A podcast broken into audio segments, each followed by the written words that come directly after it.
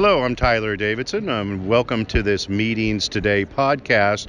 We're here at MPIWEC 2019 in Toronto and uh, talking with some folks um, from MPAT, um, a very important effort um, within the meetings industry, as, as well as, uh, I guess, affiliates in the tourism industry um, to address a really uh, heart wrenching and, and, important problem.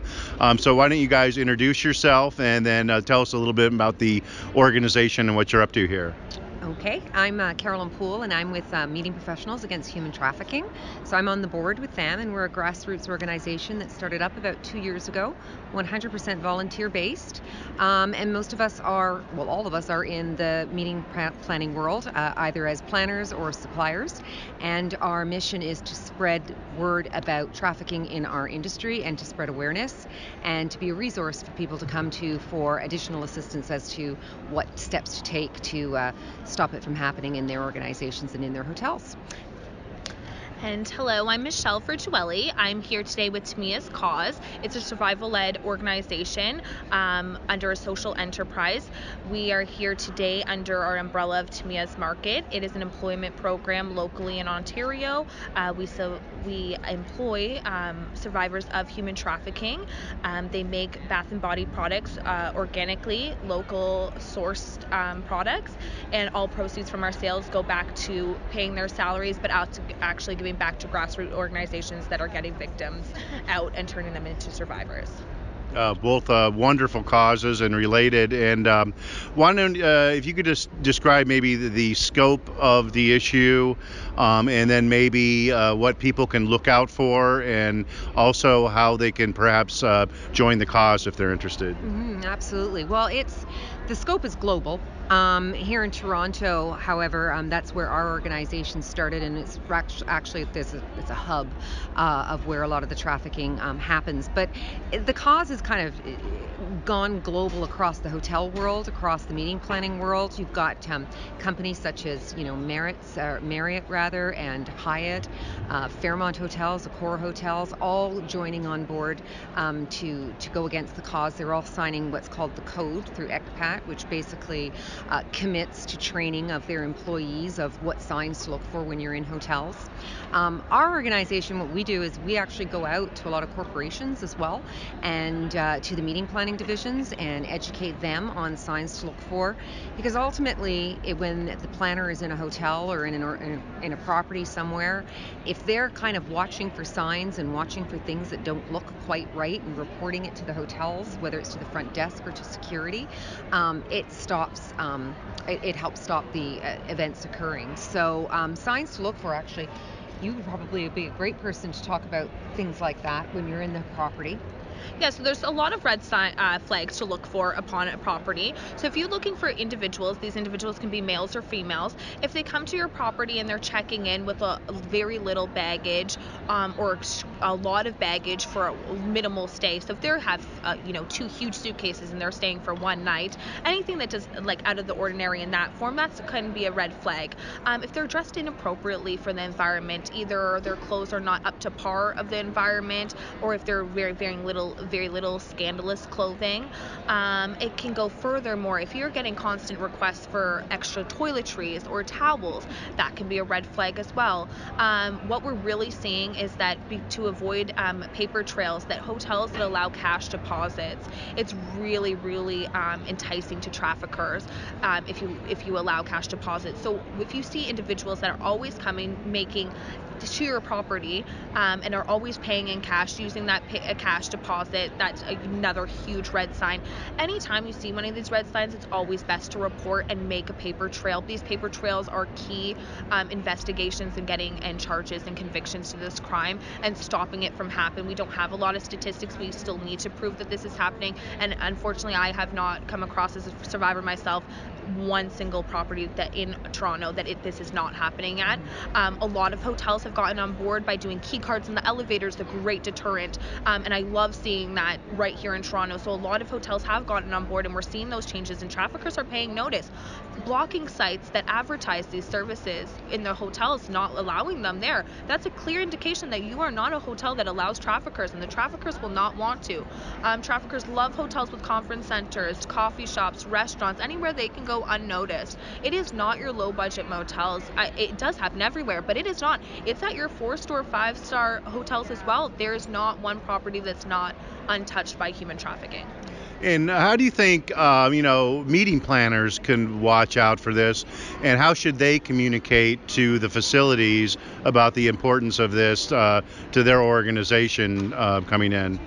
You know, the thing is, is that the meeting planners are usually the ones that are up late at night. They're handling the functions. They see a lot of what's going on. And we actually had a story of one planner that was staying at a local Toronto hotel, a convention hotel, gone back to her room really late at night and the room next to her, for example, she kept hearing the door opening and closing constantly throughout the night. And when it dawned on her that what might potentially be going on next door was basically different people coming in and out and entering the room as the as the person was being trafficked. What she probably should have done that night was immediately call security because if you can catch it at the time, security, you can complain that there's a noise complaint and they can go up and check on what's going on in the room. In her case, she didn't because she didn't know at the time exactly what she was looking for. She reported it the next day again to security. But by that point, the guests had checked out of the room, so they really couldn't do do much. So really the key is is the minute you see something that looks unusual, report it to security. Don't go after it yourself. Don't go and do anything yourself because not only could you be putting yourself at harm, you could be putting the track the victim at harm as well. But I think it's kind of looking for those unusual signs. You know, you could be in the elevator and there could there was another story of another meeting planner that was at a big convention and she was in the elevator and saw three young girls get onto the onto the elevator, but unlike most 14, 15 year olds, they weren't on their phones, they weren't laughing, they weren't talking, they kind of had their heads down. They uh, they didn't they just looked out of place and they all stepped off at the same floor and all went into three separate rooms and she watched them. So she reported it uh, again to security. Never heard what the follow-up was but it just looked unusual. So that's kind of really what you're looking for. It's, it's i think what people don't understand is, is these are not prostitutes. These are not people that are going out on their own soliciting in the bars necessarily at night. These are people that they're not making any money off of it. They're being held captive in one of the rooms. Um, and you know, their signs are a little bit different. They're not going to be outgoing. They're not going to be chatty. They're going to be very quiet. Going to be very different, right, than what you would normally see as a young, uh, as a young adolescent or, or teenage um, teenager. So things to watch for again is that all those types of signs, anything that looks unusual when you're out looking at the front desk, you might see somebody check in that doesn't look right. Looking on your floor, if you're on your floor and you keep hearing a lot of noises and people coming and going in your room next door, report it, but report it to security. And I think you mentioned uh, you are getting some uh, buy-in from some of the major hotel chains like Marriott. I think you mentioned. Are you finding or is there a move that meeting planners uh, might even uh, demand that their facilities sign the code and participate? Yep, there's quite a few. Actually, one of the things that meeting planners can also do is actually ask questions right on your RFPs. So you can ask us two simple questions even. Um, are you familiar with the code and have you signed it? And what kind of measures do you have in place for training uh, in regards to human trafficking? So asking those questions right off the bat makes the hotel kind of go, wait a minute, what's what's happening with this? The other thing you can put clauses in your contracts. Um, Hyatt as a brand actually just announced a clause in their contract saying um, that they are committed to fighting against human trafficking. You're going to see start to see more and more of that. And I think as planners, by asking the questions, making it a part of the process, making procurement get involved and ask the questions, make sure that they have things in place, and deciding if that's a hotel that you actually want to book. If they're not doing something about it and they don't have any initiatives in place, you can make those decisions. And we're we're seeing more and more of uh, of corporations doing exactly that. And to tell me more about Tamia's market, uh, this really seems interesting, and it's something that meeting planners can get involved with, and perhaps um, you know purchase these for amenities at their conference. Are you finding Uh, that? The Hyatt has been one of our, our super big supporters of getting us out for corporate and client um, events and gifts opportunities. Um, we've been so lucky to be invited here with MPAC and, and be included in this with them. Um, we the support of the community is what has brought us here to success. We have um, over 10 local girls working for us on a part-time basis right now, receiving employment as well as peer support and mentorship. Um, it's a safe environment, and without the support of every everybody in this hotel and meeting industry, we would not be here today. We've had a great turnout, great support, and we can't thank everyone enough for your efforts. Um, all proceeds go right back to our cause. We are a grassroots organization giving right back on the ground, so we can't thank everyone enough for the support that we've received here so far. And how would people find out more about Tamaya's Market? So we are available online at www.tamiasmarket.com. All um, our information is online, and we do have an online store as well, and all our products are available to order online. And actually, um, just on another note, um, both Tamaya and Michelle are going to be speaking at the Canadian um, FICP conference on the Monday um, over, it's part of a TED Talk series. So they are actually the guest speakers. So if anybody's attending FICP uh, this August and you're a corporate planner, you can come and learn a little bit more about them as well and what the cause is and what um, Canadian Professionals Against Human Trafficking is also doing. And I know I've written stories about MPAT, and um, I know in Toronto you've really had a lot of support from the local uh, law enforcement community, which is a, a very uh, successful, uh, you know, a very su- good success story.